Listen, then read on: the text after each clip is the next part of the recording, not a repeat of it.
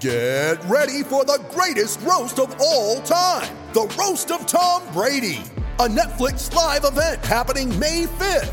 Hosted by Kevin Hart, the seven time world champion gets his cleats held to the fire by famous friends and frenemies on an unforgettable night where everything is fair game.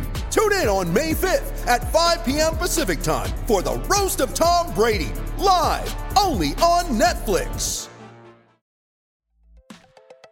We're all SB Nation. Uh, it's all it's all it's all fun. We all- comments and stuff yeah, like just that. don't, We all just don't keep the us out of the playoffs. Just don't keep us out of the playoffs again. We'll be fine. I know, I know. You guys have had a nice. Uh, that, that, we, we, we got you in that one game, but uh, every, every- basically every moment since then has uh, gone uh, point to De- Den- Denver side.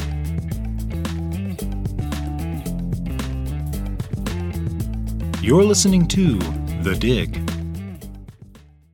What is up, Nuggets fans? Welcome to the Dig. I'm your host Nick. I'm with Jeremy on this Trade Wednesday. How you doing, Jeremy? Um, not better, but different. That's how I'm doing. That's like actually the Nuggets. right. Exactly. Actually, um, please, everybody, if you haven't yet, check out uh, Gordon Gross's article.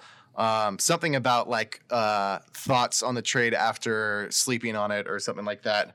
Um, he really went into some great detail, pointing out some very like deep things that you wouldn't first kind of realize with this kind of a trade. But one of the things he pointed out was uh, was one way of looking at this is maybe like okay, so we're not better, but uh, but different. Yeah, it's it's tough to say that right now the Nuggets are a better basketball team. They're probably not. They're probably a little bit worse, actually. But that doesn't necessarily mean the trade was a bad idea. Uh, Um, you know, they were going to lose Beasley and Juancho anyways. They got something for those guys. I mean, essentially, they got a first round pick for one of them, and they got three other interesting players for the other one, if you want to look at it that way.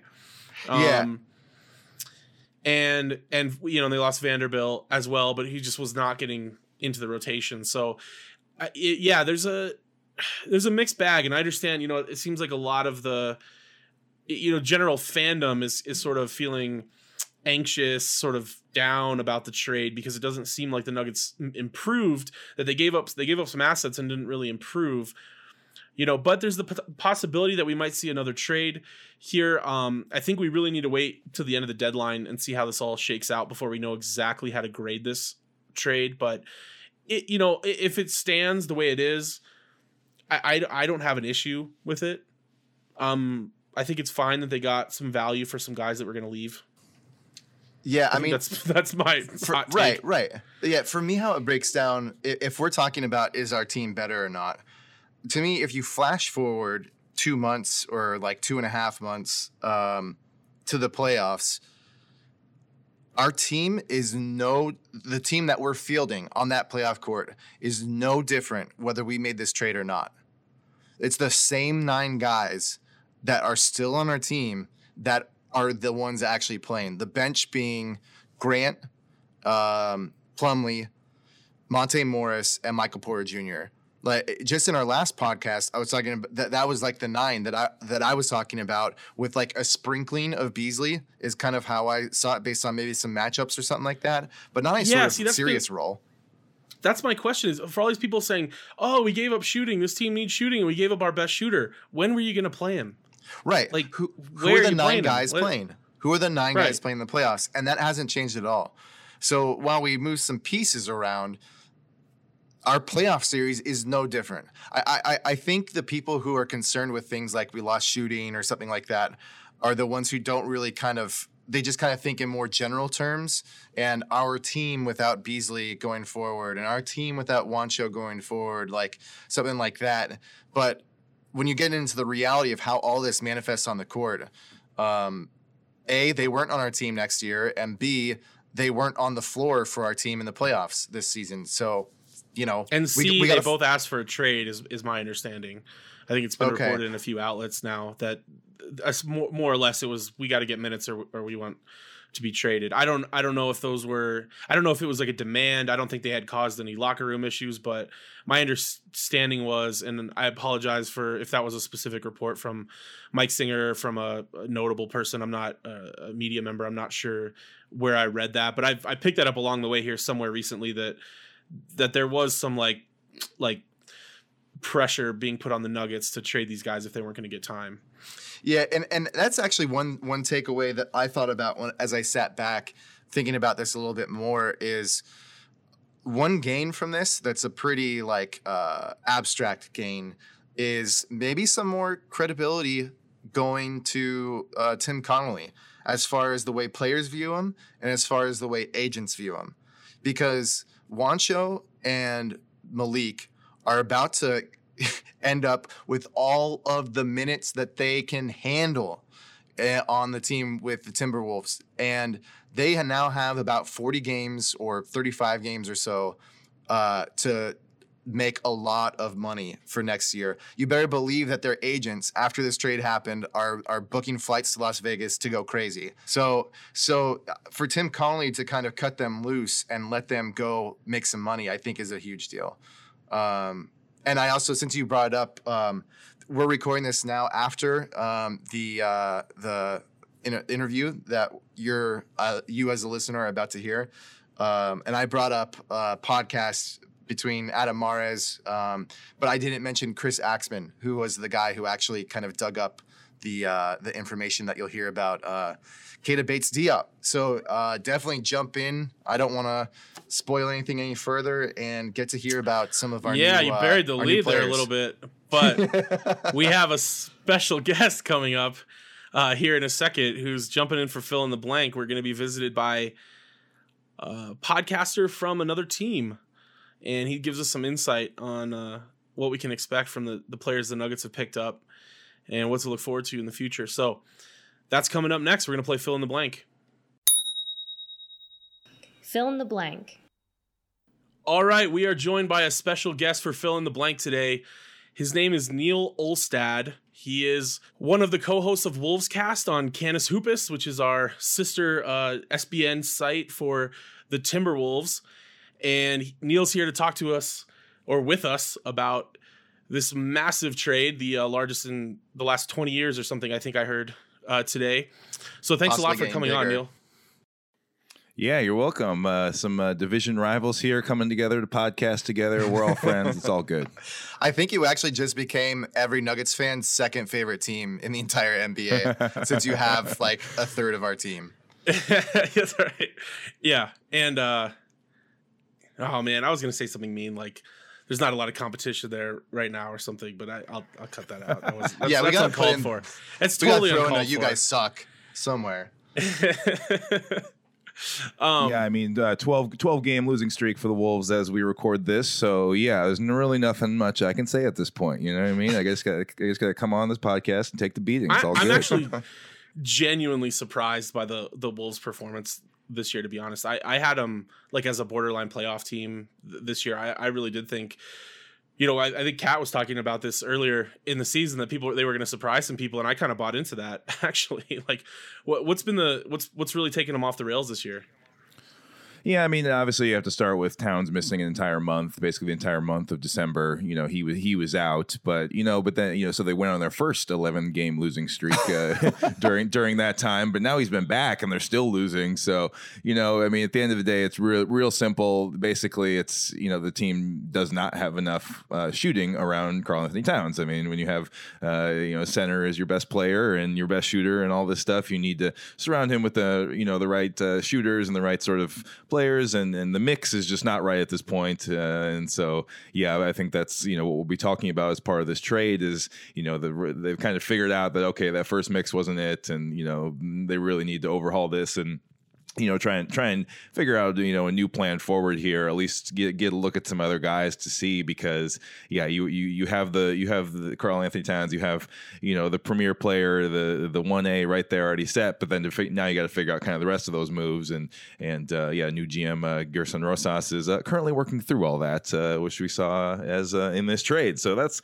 that's kind of a short version of why the Wolves have been pretty, pretty bad this year. And uh, yeah, but I mean a lot, lot of you know even within this losing streak streak. There's been some fluky ones, and they, are not quite this bad, but they're also not a playoff team. And you know, I think there was sort of you know a lot of fans obviously hoping for a eighth seed, seventh seed sort of season this year, but there was always going to be a lot of variability, and it was always kind of going to be maybe a you know anywhere between you know 30 and, and 45 wins type of type of season for the team. So unfortunately, it's uh, it's going to be on the lower end of that.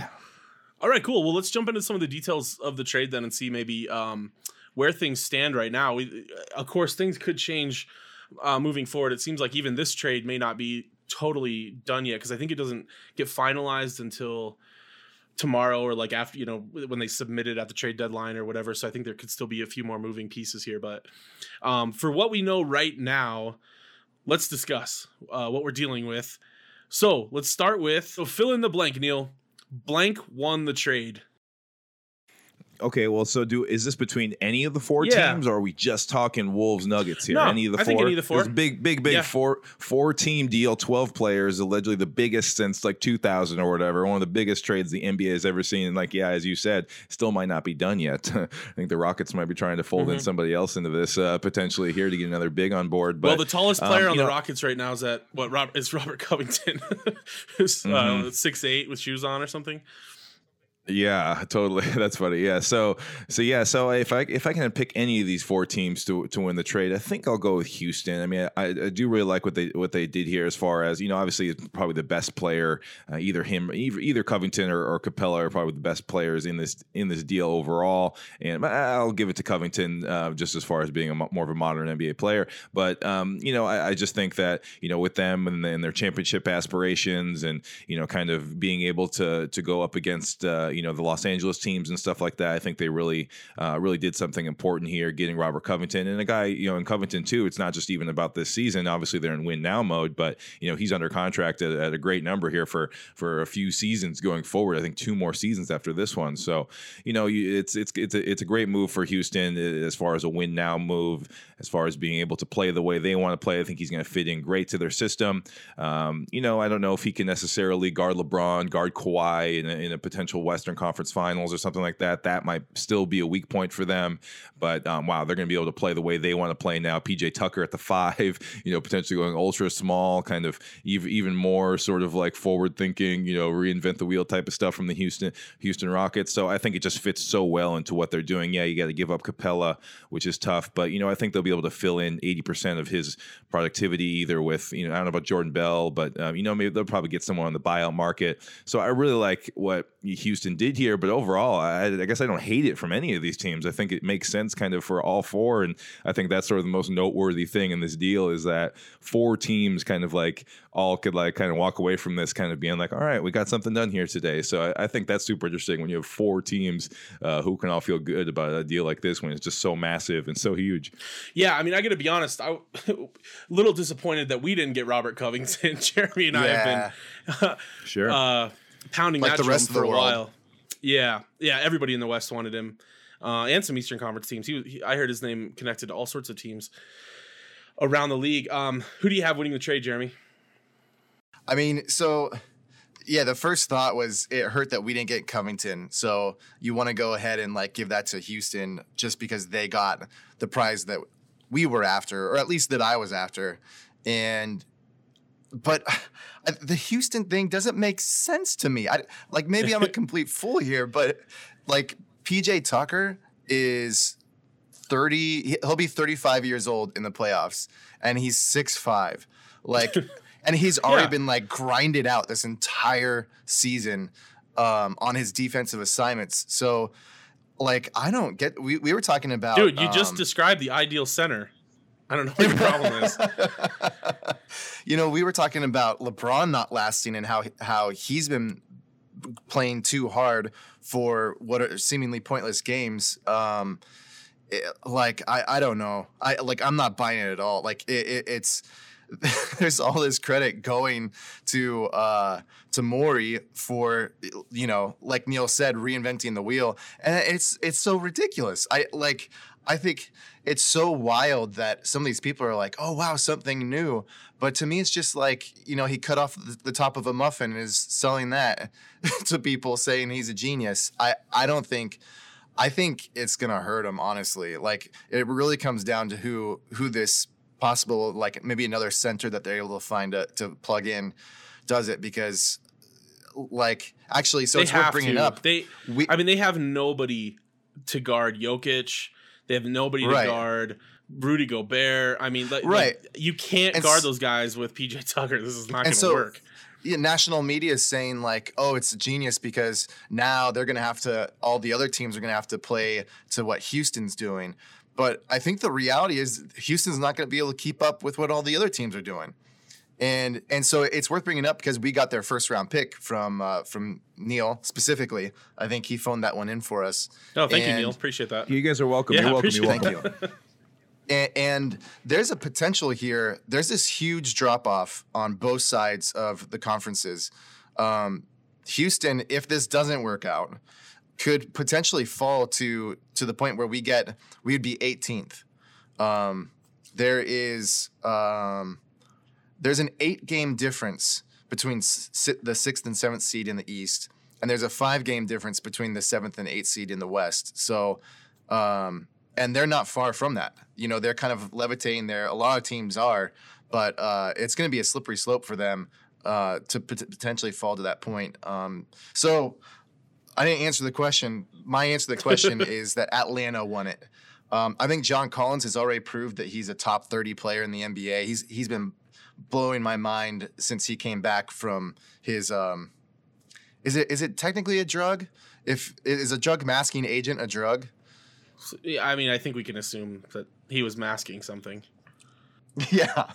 Um, but so uh, he, he's just been insane, and he's played really best at as power forward. And now throwing Clint in there, you know, I'm not sure if how well the two of them will match up, but um, but the the numbers are there that that there's a lot to be optimistic about. And Clint is a is a great uh, bucket getter, even though he's limited in his range. Um, he's he's efficient, highly efficient at what he does do. And so so to me, I'm going to go with that. I'm calling it the Clint Capela trade of 2020, and I'm giving it to Atlanta. Yeah, I'm gonna give it to Atlanta too. Um, although Neil, I am so I'm probably in, in the middle of the two of you somewhere. I think. Oh, you've got to think they're gonna get somebody that has some kind of size before tomorrow. Um, just, just uh, you know, if nothing else, just to have a warm body to to put in front of some of these like seven footers. But, uh, but running with this crazy small lineup is just something I'm I'm curious to see. I I don't, I don't know if it's gonna work. I don't know if it's a good idea, but they I I, I, I kind of give them credit for just trying it. You know, just just think it's- going I all think it- in I think on it's it. pretty Like, high.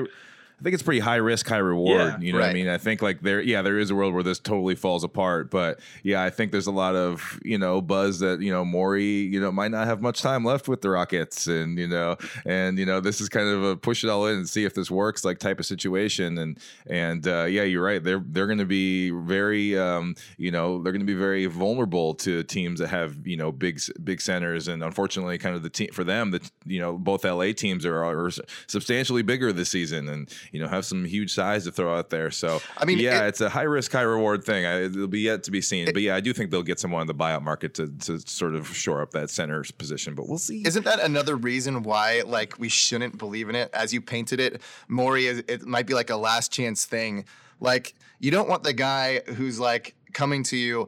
I'm on my last chance here. Give me a thousand dollars. I'm going to Vegas. It's gonna work. Like that's not the situation that you want to be optimistic about.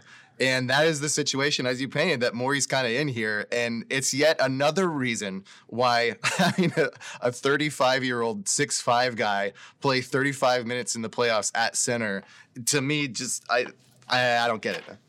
Yeah, I- mean, I'll believe it when I see it. That's, but I, I'll give them, I give them credit. They're they're going all in on this absolutely bizarre roster construction they have. I mean, it was always going to be weird with with Westbrook and Harden anyway when they decided to go that route. Um, you might as well double down, see what you got with this this small lineup, and uh, and run with it. But I, I'm I am interested. I'm just glad Trae Young got some help. Uh, I'm a big Trae Young fan. I think kid's got a huge future um, if he can get the right the right players around him. I don't want to see him, you know, kind of become like an Iverson type or something who just sort of can never quite get the right the right team around him. You know, Iverson had his one run to the finals, but I he, I don't know, it just never seemed like the the Sixers ever figured out what to do with him exactly. And I could see Trae Young kind of ending up in a similar situation, and I'm hoping that this maybe is the, uh, a step in the right direction for them. That um, this kind of rim running, uh, you know, lob threat can be a, a good guy to to pair with him on that team. But yeah, we'll see. It's kind of a mixed bag for all the teams, honestly. I mean, maybe so. Let's get more into the Nuggets.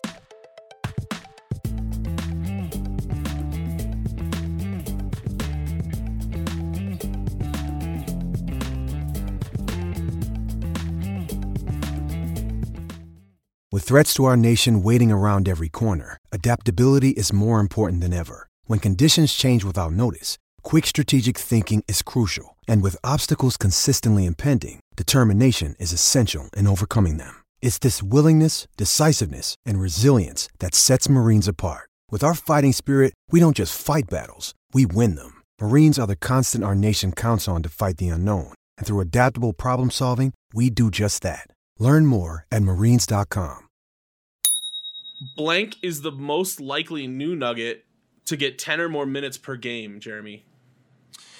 So I'm gonna go with uh, with Keita Bates Diop um, because uh, you, the, the way the question was phrased, we can't say no, like none of them.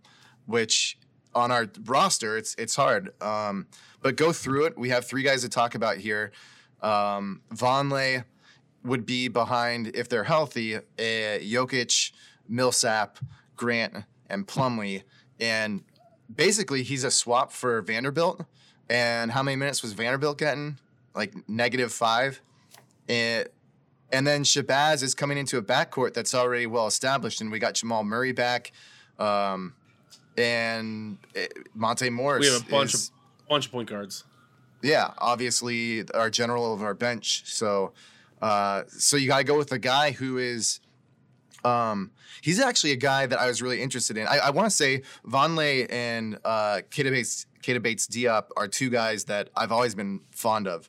Um, we actually had um, the Denver Stiffs alum. Uh, Adam Mares had a, a great podcast episode a few years back profiling Keita Bates Diop. Um, his uh, where they kind of really went into it, and this is a guy who definitely had the size. Um, just to kind of give you some um, some backstory here, so. Um, so the Ohio State coach, where where Keita Bates Diop played at, um, basically th- this is like their best coach in history got fired because he wound up for some reason s- stopped playing Bates Diop. Um, completely forgot that he was like the best player on their team, and they went into a sinkhole, and he got fired. So then the new coach comes in and plays him again, and they go twenty and three, and he wins Player of the Year in the Big Ten. And so this is a guy who's about six eight, six nine. He has um, a seven foot three inch wingspan. Um, basically, like the mold of um, OG Anunoby or Paul George are two guys who have been brought up. Um, and he had one of like the lowest body fat percentages of the entire class. And this is like a rather thick, thick guy. So it's all muscle. Um, he the most impressive thing, he has a nine foot standing reach. So that's where it gets to be pretty important when you're talking about um, like how well you're challenging somebody else's shot. Like, can you get to the point where the ball is being released at? Because you could be tall, but if you have a short wingspan, a short uh, standing reach, you're not going to be able to actually attack that point of the ball. So, some other people, uh, Nick, you and I have talked about who are, are the hurdles, like the LA teams that we play in the playoffs. How do we overcome them? And the wings that we're talking about in particular, you've got um, LeBron Um, and the, these are based on the profiles of them coming out of college, but same thing with uh, Bates Diop here. So I think it's still reasonably within the same the same uh, numbers. But LeBron, eight foot ten inch standing reach. Kawhi, eight foot ten inch standing reach. Paul George, eight foot eleven inch standing reach. And then I'm going to throw this in there. Anthony Davis has a nine foot standing reach. Or, or, or, had it coming out of college. So the same as Keita Bates Diop. I think he's a guy who can go in and really challenge um, these guys potentially depending on the lineup um, where we might actually get some some good use out of him. So in my mind, I would say I think of him as like a combination of Robert Covington and Torrey Craig, something in the middle like a little bit less than Robert Covington, but still in that same kind of mold that you see in Torrey Craig, uh, a fighter, uh, athletic, defensive minded, scrappy. Um, and, so actually, I mean, so Neil, now I'm curious. This is the Keita Bates Diop, the last time that I checked in on him, and this was two years ago. So maybe you could go in a little bit and kind of let us know a little bit more about him and whether he matches up to that profile, um, how it's actually you know unfolded on the court, whether it's been useful or not. Yeah, well, you know, KBD, you know, you, that's the thing. You see, here's the nickname KBD. That's, uh, you know, he's got a long name, three names. So Wolves fans uh, just been shortened to KBD. So okay. yeah, uh, Nuggets yeah. Nuggets fans out there we'll can go ahead and that. take that Sweet. and run with it. Thank you. Yeah, yeah, K- little KBD rolls off the tongue there, but uh, yeah, kind of easy to remember that... for people in Denver. It's pretty close to CBD. CBD, yeah, yeah, very nice. No, we actually, uh, I, I, will send you. Uh, we'll try to send you. So on our podcast, uh, Wolves Cast, uh, every Friday on Canis Hoopus, we uh, we do a you know a, a, sponsor that may or may not be real with our podcast every week, and yeah, one one week our, we were sponsored by KBD's CBD. Um, his uh, his new uh, product out there. Awesome. So you know, we'll, I'll send that over to you. Maybe get listening on that. But yeah, KBD is someone that Wolves fans have, uh, you know, kind of watched from afar, watched with uh, you know hope, hopeful eyes, I guess, over the last few years. He's been down in Iowa playing for the Iowa Wolves uh, a lot of time, um, especially the last two years. But this season has been up with the big club uh, for most of the year due to the injury. Jake Layman, who the Wolves signed last summer, um, has been out like the entire season with a turf toe situation. Um, so KBD has really kind of been taking his minutes coming up, and Wolves have had a number of injuries and stuff too. So you know, Bates Diop has really had the, a lot of opportunity this year, more opportunity than anyone kind of would have thought preseason to kind of get in here and play. And the results have been great. You know, he's someone he's the person in this trade that I think most Wolves fans are broken up about losing because he's been so promising this year, especially as a young guy, cost controlled, all that kind of stuff. You know, it's it's really really great uh, asset right there. And and uh, yeah basically he's been the wolves you know by, by percentage these things have dropped off a little bit from three but for most of the season he behind towns he was the second best three-point shooter. Um, you know you can just spot up in the corner and really consistently knock him down. You know he's down to 33% on the season i think from three at this point well that's um, better than our guards our starting guards at the moment so we'll take it. Yeah yeah, so he's a willing shooter, basically from the corners. That's kind of his main spot. He will take some above the break threes as well. Also, really good at attacking a closeout. You know, so that you know those two things go hand in hand. If they got to respect you from three, they're going to be racing out to you out there. And he's he he's so long. You mentioned the wingspan. You know, he's so long they can get his hips past you. Um, and you can reach those arms out and kind of one two into the paint. And you know, hopefully, really really nice finisher as well. If he can get into the paint, uh, he's he's really good at finishing. So, um, you know, I think he's just solid all around. You know, he's he's he's probably not he's he's not a starter probably on any NBA team, but he's someone who can come in and you know really play the three or the four any wing position and you know credibly guard bigger guys. You know he's pretty like you say he's pretty thick dude. Um, you know got those long arms so he can you know disrupt uh, disrupt you uh, there on the defensive end with those. Um, you know and like I said, reliable to knock down the shots and so basically on both ends of the ball, you know he's someone who's going to be solid and is at least not going to hurt you. You know he might not be a playmaker, but he's you know he's someone who's just going to be out there and be solid and and then I guess the big question though is is um, sort of where he goes from here. The main downside to KBD is he's already 24 years old. Um, you know, so he did stay at Ohio State a number of years and kind of wasn't one of these one and done guys. So you wonder how much more there is for him to grow. Um, but on the other hand, you know, he's pretty good where he is right now. So even if like this is as good as he's going to get, he's a serviceable, you know, off the bench, you know, soak up some minutes and, and not hurt you kind of guy who can knock down shots and credibly defend, you know, wing players and some some fours and stuff too. So you know, I think there's a lot there to like as it is, um, and I think for where the Nuggets are, especially right now, they need uh, you know as you know being up there, being being contender, trying to advance in the playoffs, trying to make the Western Conference Finals and beyond. You know, you need guys who who are kind of more finished products rather than than projects, I guess, who are getting minutes for you. Um, so yeah, that's kind of what you can expect from from Keita. And uh, as far as who's going to you know get the most minutes or um, you know the the player the most uh, the the most likely new nugget to get uh, 10 or more minutes per game it uh, I guess I don't know your sort of rotation situation Yeah, quite sure. well enough but you know I think it's either it's between Keita and, and Napier I mean Napier has been our starting point guard since we traded Jeff Teague probably should have been the starting point guard all year it's kind of going to be a crazy drop for him Oh, wow. to be starting on an NBA team and then probably be the third string point guard um, in Denver. Um, that just you know I think that's great for you guys. That's a that's an embarrassment of riches of the point guard position. I mean Shabazz has been so solid again, kind of in the same way as Keita's not necessarily making the star plays and not necessarily you know lighting things up. He's just been so solid and doesn't make that many mistakes and can knock down an open three and you know is kind of you know stirring the pot uh, correctly and stuff. So uh, I, I really like Napier as well. I don't know. Again, it's it's sort of a I'm not sure if uh, you know how how the point guard uh, you know situation will shake out for for Denver um, going forward here. But you know I, I really I really you know it's obviously it's Murray, but then um, you know I, I don't know if you know if Monte and Shabazz will kind of you know trade off or it'll be matchup dependent or what it might be. But I think it'll probably be you know between Monte and, and Shabazz you know kind of fighting it out for that backup position. Yeah, and honestly, we have a we have a, a fourth option, uh, PJ Dozier, who's been Okay. playing great uh, since he he was a, an All Star in the G League this year. To- absolutely torched the G League. Uh, they brought him up a few weeks ago, and he's gotten some playing time and has looked great. He's a six six point guard, uh, kind of in the in the SGA mold, um, and we've been pretty excited about him too. And uh, to the point that I was saying even before this trade that I thought Monte was maybe expendable in a trade now because we could maybe go with PJ as the backup.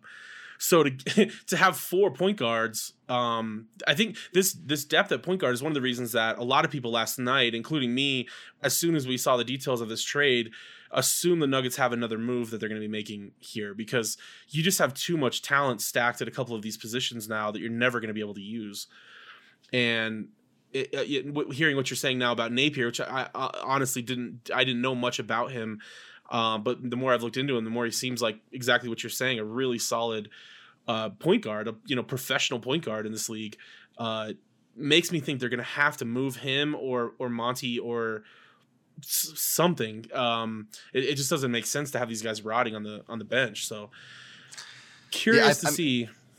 I, I, I've been trying to figure that out too, like the, the place for him. Um, I, I, I think you never want to assume completely that there's another trade coming um, because you never know what happens on like the final minute. And so just trying to figure out if this is where it closes, if this is our roster going into the playoffs, like how does it fit? And I started thinking like maybe I, I know he's got some um, some shooting game, like like maybe he could come on as the two but but he's you know six one I think uh, small guy.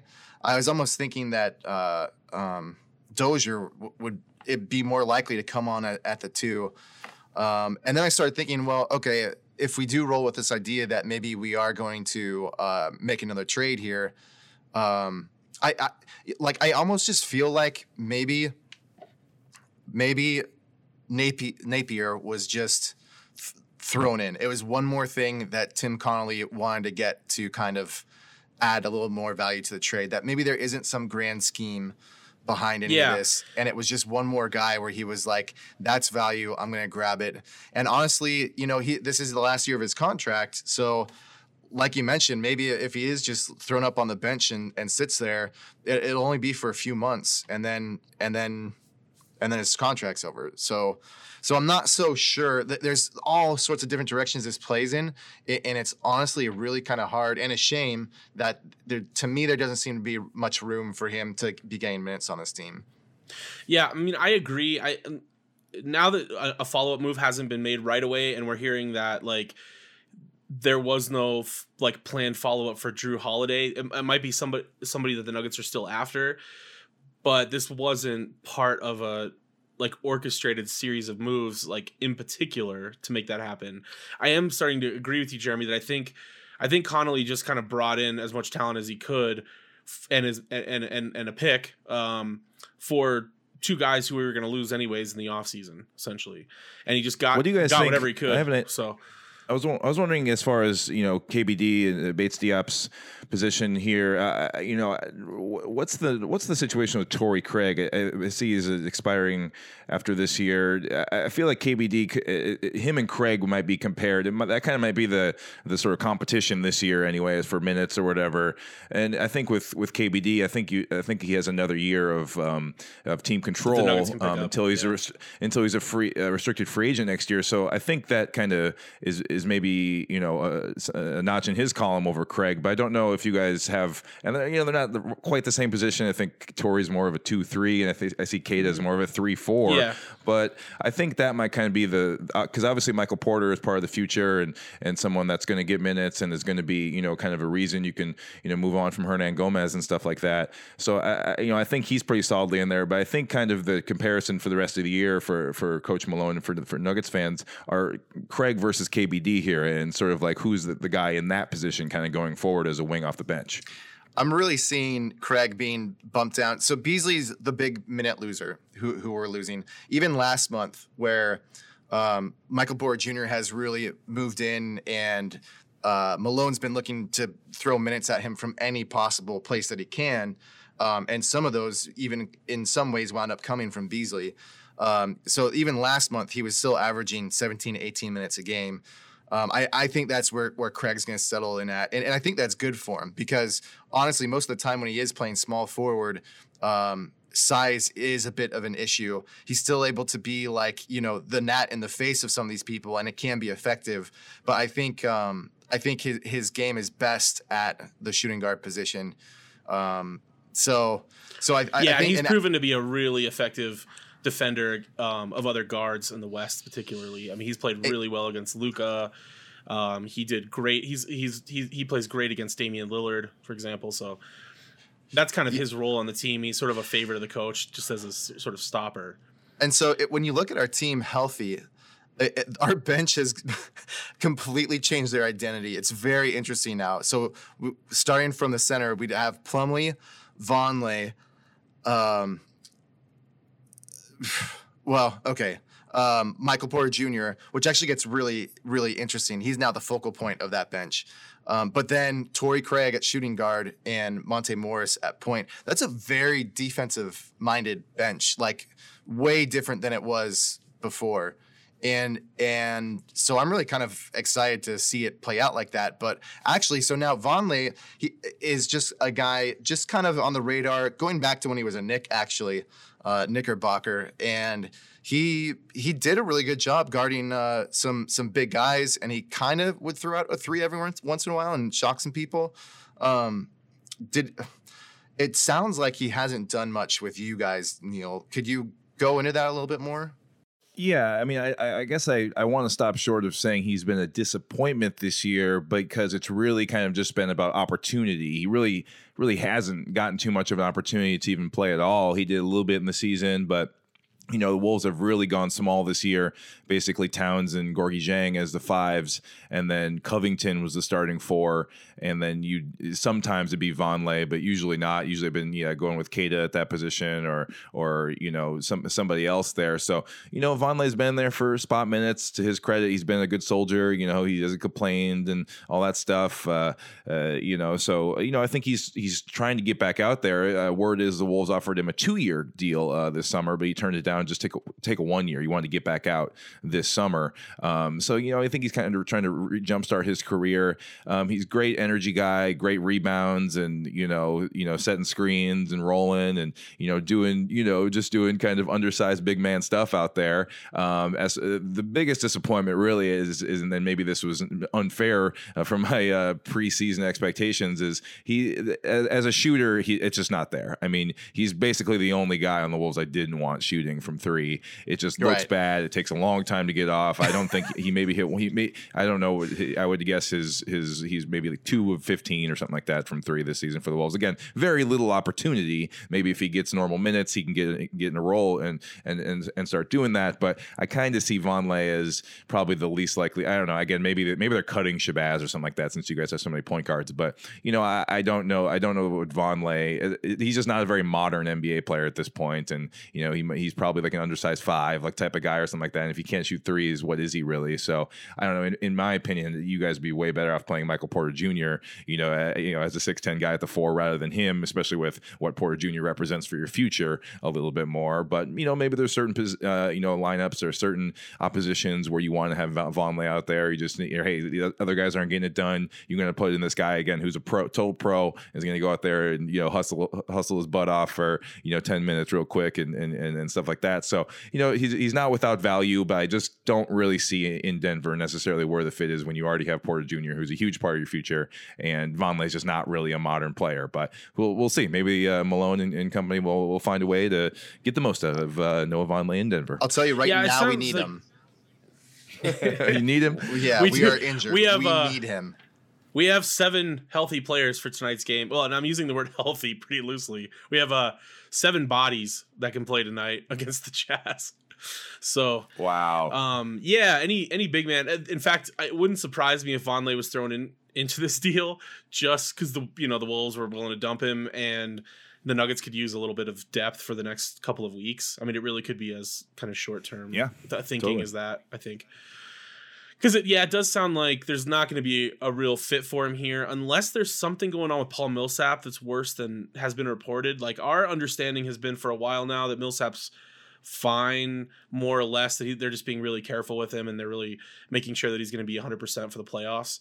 Um, if that's not the case, then you know maybe there's some depth here to help at the four, but I, I think that's unlikely. I think this is probably just kind of a a throw in piece. Yeah, and I said um, I said when healthy that he had a role, and I actually meant right now he has a role. Like wh- when the team's healthy, Grant obviously is is the four. He actually is leading our team in in six man minutes, and actually has even more minutes than Paul Millsap. Um, so, uh, and that was before the injury happened, but. Um, Paul Millsap's going to be out for for a w- substantial amount of time longer, we know. And uh, Jerami Grant, that ankle tweak looked really bad. So there might be minutes for Vonleh, like even in the 20s, who knows, uh, right out the gates.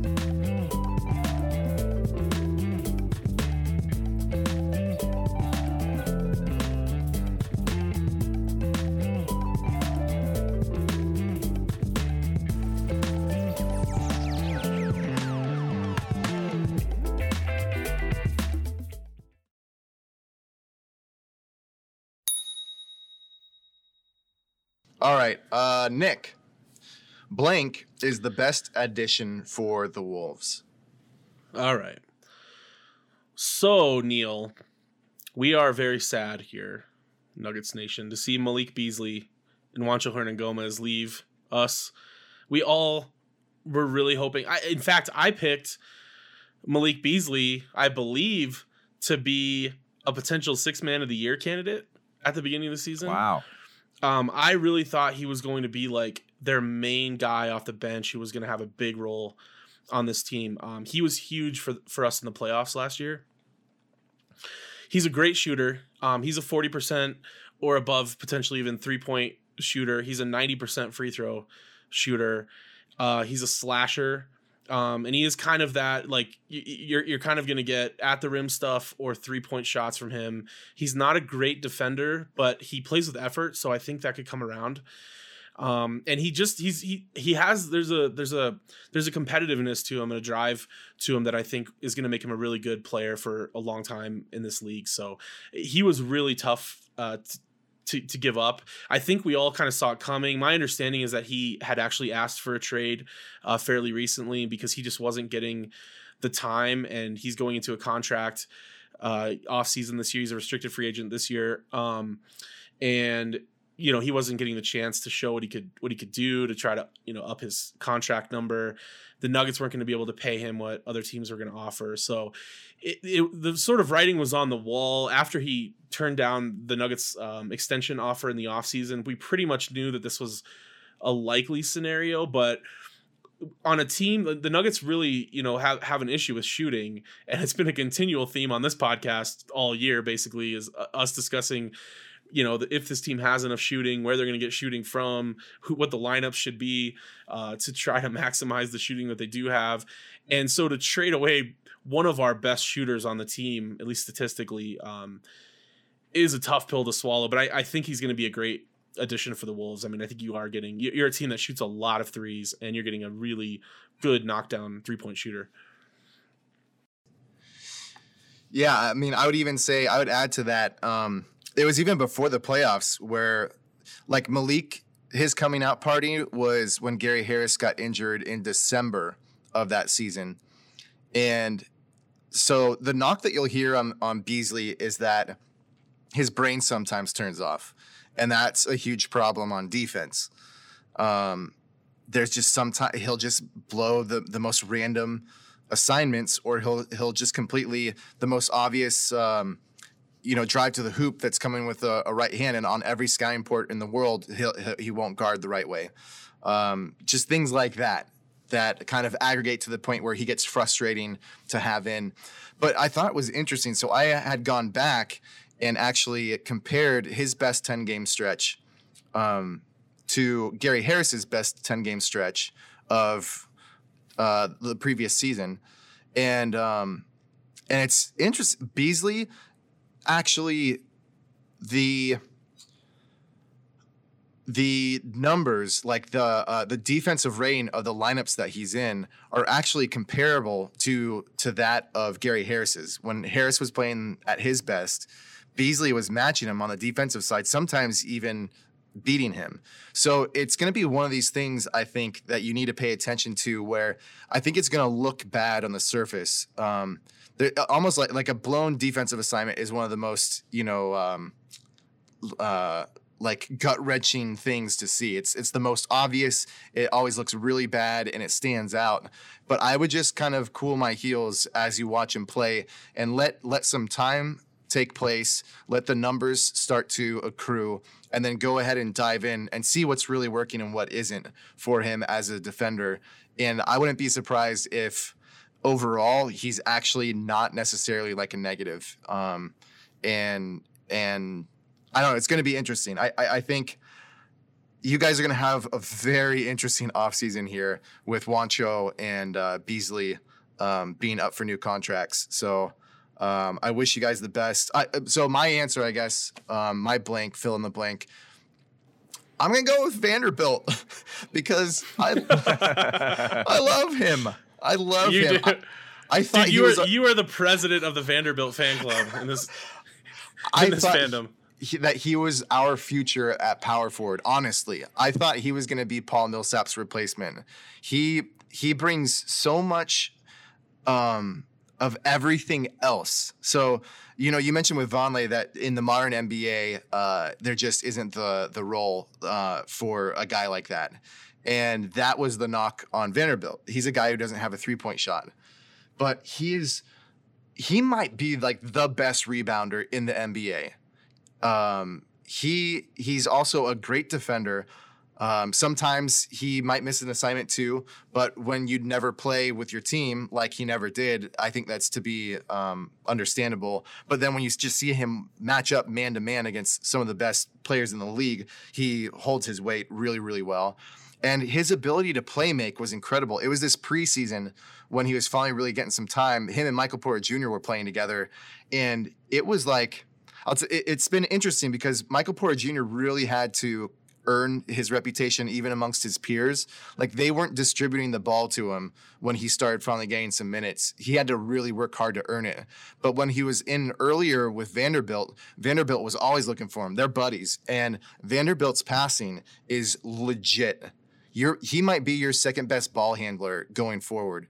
So he just he opens up so much gameplay at a position that to me you know, if you if you're able to have four other shooters, if your small forward can hit the three, if your shooting guard can shoot, if your point guard can hit the three, and in your case you have a center, one of the best centers of hitting threes, like why do you need a power forward who's hitting threes? And when he's down there to um, either do do some putbacks or to go after those rebounds and then make an incredible assist to an open guy, either driving to the hoop or open for a three, like I, think that's huge. And just like Keita Bates Diop is the one guy we got from you who we have control over for another year.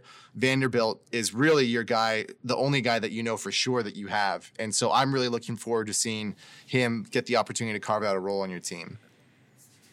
Yeah, lots of uh, yeah, lots of new guys to watch, and yeah, this is it's kind of interesting because it, it, definitely illustrates the the big differences in these two teams and where they're at right now. You know, with the with the Nuggets, you know, attempting to to be in that contender status. You know, ha, you know, some of these younger guys, some of these project guys and stuff. You know, whether it be for financial reasons or for playing time reasons or whatever. Like sometimes you gotta get rid of that. You know, you can't have them on the team, and it's like hard as like a yeah, your team. You look into the future and all that stuff it's like, oh no, what, he was growing. He was he, we were watching him kind of get better and stuff, and and so that's just interesting of like where Denver is right now is like you know someone like Beasley or, or Hernangomez as upcoming free agent, uh, restricted free agents is just kind of got squeezed out because Denver's in a different place in their trajectory as a team right now. So it's like there just wasn't space for them, whether it be again financial or playing time reasons. But yeah, I mean I hear you both on Beasley. It's kind of the big hope for the Wolves in this trade.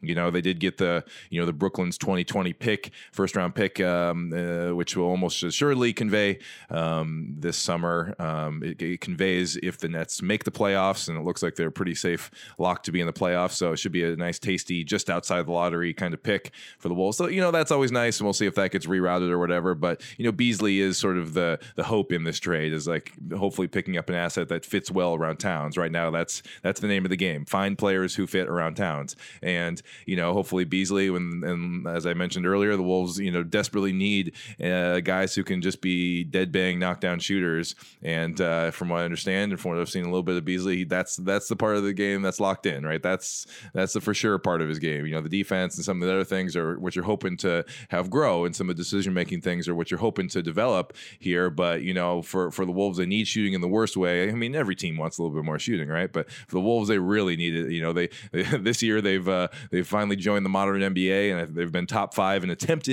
three pointers all year long, sometimes as high as like three or two in attempts, but they've been the bottom five in in made in made threes all That's season hard. long too. So it's been rough. It's been rough to watch. So hopefully Beasley's a guy and Hernangomez to a lesser degree who can step in and and you know knock down some of those shots for the Wolves. So I'm glad to hear that you know Beasley is the, is the player who you know, hopefully we'll, we'll, do the most for the Wolves here. Best addition for the Wolves because they need his skill set really, really badly. And the question becomes: Is can you re-sign him? Can it, because it'd be really tough if you you know made these trades and then all of a sudden both both Hernangomez and Beasley walk in, in restricted free agency. So you know we'll see. It's it's kind of a little too early to kind of read the market at this point as far as what the summer is going to be. Obviously, it's a weaker free agent class, and not many teams have have cap space to sign guys like Beasley or whatever, especially when you have to get them on a restricted you know, we know we know how hard it is to you know get that offer sheet in there, and sometimes you have to wait, you know, to do that type of thing. So the timing and all that can be hard. So hopefully uh, the Wolves can uh, you know retain him at a decent number. I believe he turned down the three-year, thirty million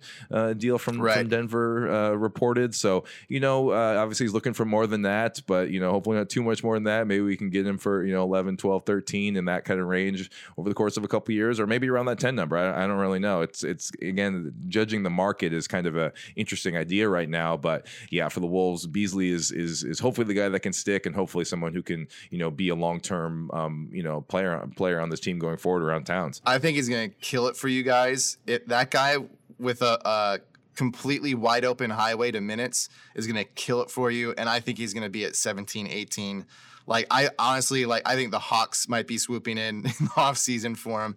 I think it's going to be rough. rough. I, I, wish you the best um, with somehow making it work, but I really think that guy is going to light it up the second half of the season for you. Yeah, I'm thinking about like like Barton got what about, about 16 million something 15 16 million in his deal and he was kind of a sixth man who took off for the nuggets and was a real important kind of glue guy for them, and they signed him to to that kind of a deal. It was like yeah, 16 million for four years or something like that. I wouldn't be surprised to see Beasley get a number like that this summer. And while so I, yeah, I don't- while Beasley might be that guy, the most important phrase for you to learn at this point is Juancho three, Gacho three. Just remember that. Juancho three, Gacho three. Yes. It's the most do you- important phrase. Like honestly, like the, so you got good players, but you got fun players. You got Yeah. incredible personalities that you will love to get around. Like that's going to be one of the hardest things for Nuggets fans here is that sure these guys weren't really getting minutes and everything, but we loved these guys. We've been through so much with them and they've been so great all along. Just I really hope you wind up at one of Juancho's pool parties, eh, you know, in the hot tub with all of his European ladies. Um, because these guys are great.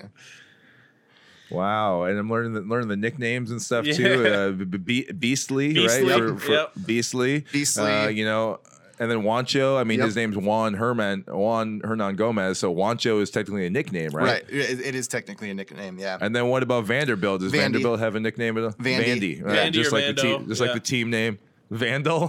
Vando, yeah, Vando. Oh, Vandal. yeah. Yeah. Vando. Nice. Uh, yeah, that's exciting. I, I, I know very little about Jared Vanderbilt, so you know, I'm I'm very excited. To, you know, I've heard, I've really just heard about the rebounding. Really, is sort of like his premium skill.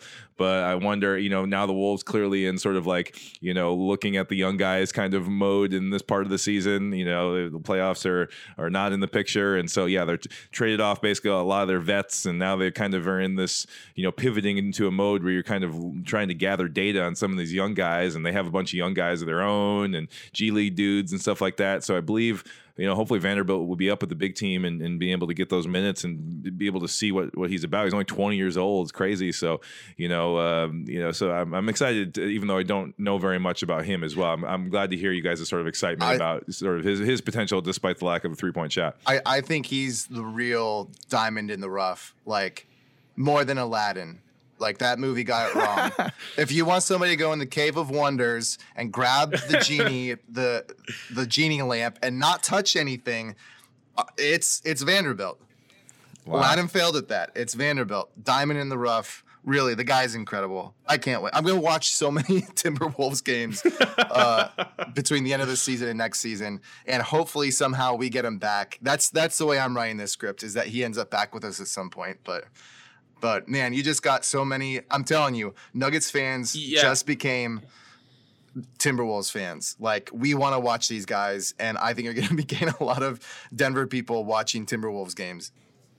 Yeah, that's the fun part about trades like this, though, is kind of it allows you to kind of look at another team in a different way, and maybe watch them a little bit more, and you know, kind of do what we're doing here is sort of like, you know, either either talking to other fans from other teams or just sort of like thinking about it in that way. It's interesting to see like a player that you know so well, and then they go to a different system, a different team, different situation, and you kind of get a little bit more of like a different look at what they can do because they're, you know, maybe their role is totally different. So it's kind of exciting too, especially for these young guys who maybe are like underneath, like especially in these Denver players who've been underneath these more established uh, guys, you know, be, like you're saying, who'll be able to get have have a you know long run, run runway or be able to have all the minutes they can eat, you know, type of situation. It's just like kind of cool because you've seen him in one way. Now you get to see you know Beasley as a starter or whatever it is, you know, that kind of thing. So uh, that, that's that's the fun part about this, and that's kind of you know why we're chatting today. It's it's it's been really cool.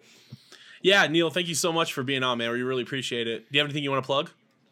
Well, uh, you know, if you ever want a little bit of Wolves uh, Wolves fix, uh, come over to Wolvescast uh, uh, at Wolvescast on Twitter. You can follow us there, and yeah, uh, especially this this episode will be uh, you know talking all about this trade you know from our side of things as well. So you know have a have have a peek at that, and it's all it's all love SB Nation. Uh, you know, Canis Hoopus, uh, Denver Stiffs. It's all it's uh, you know we're all on, on the same team in that way. We're on different teams on our divisions uh, in their division, the Northwest Division stuff. But hey, we're all SB Nation. It's all it's all it's all fun. We all- comments and stuff yeah, like just that. don't, We just don't keep the us out of the playoffs. Just don't keep us out of the playoffs again. We'll be fine. I know, I know. You guys have had a nice. Uh, that, that, we we we got you in that one game, but uh, every, every- basically every moment since then has uh, gone uh, point to De- Den- Denver side. But uh, we'll be back. Fair enough. awesome. Thanks, Neil. Thanks so much, guys.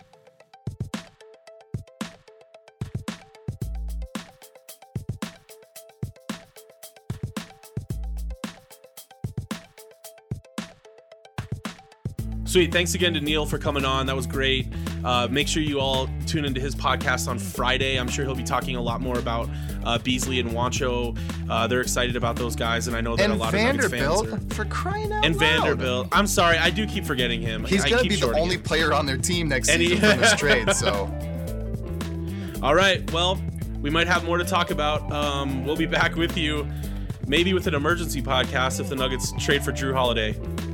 Until then, you follow me on Twitter at Nick Herzog SBN, at Jeremy Poley. Peace.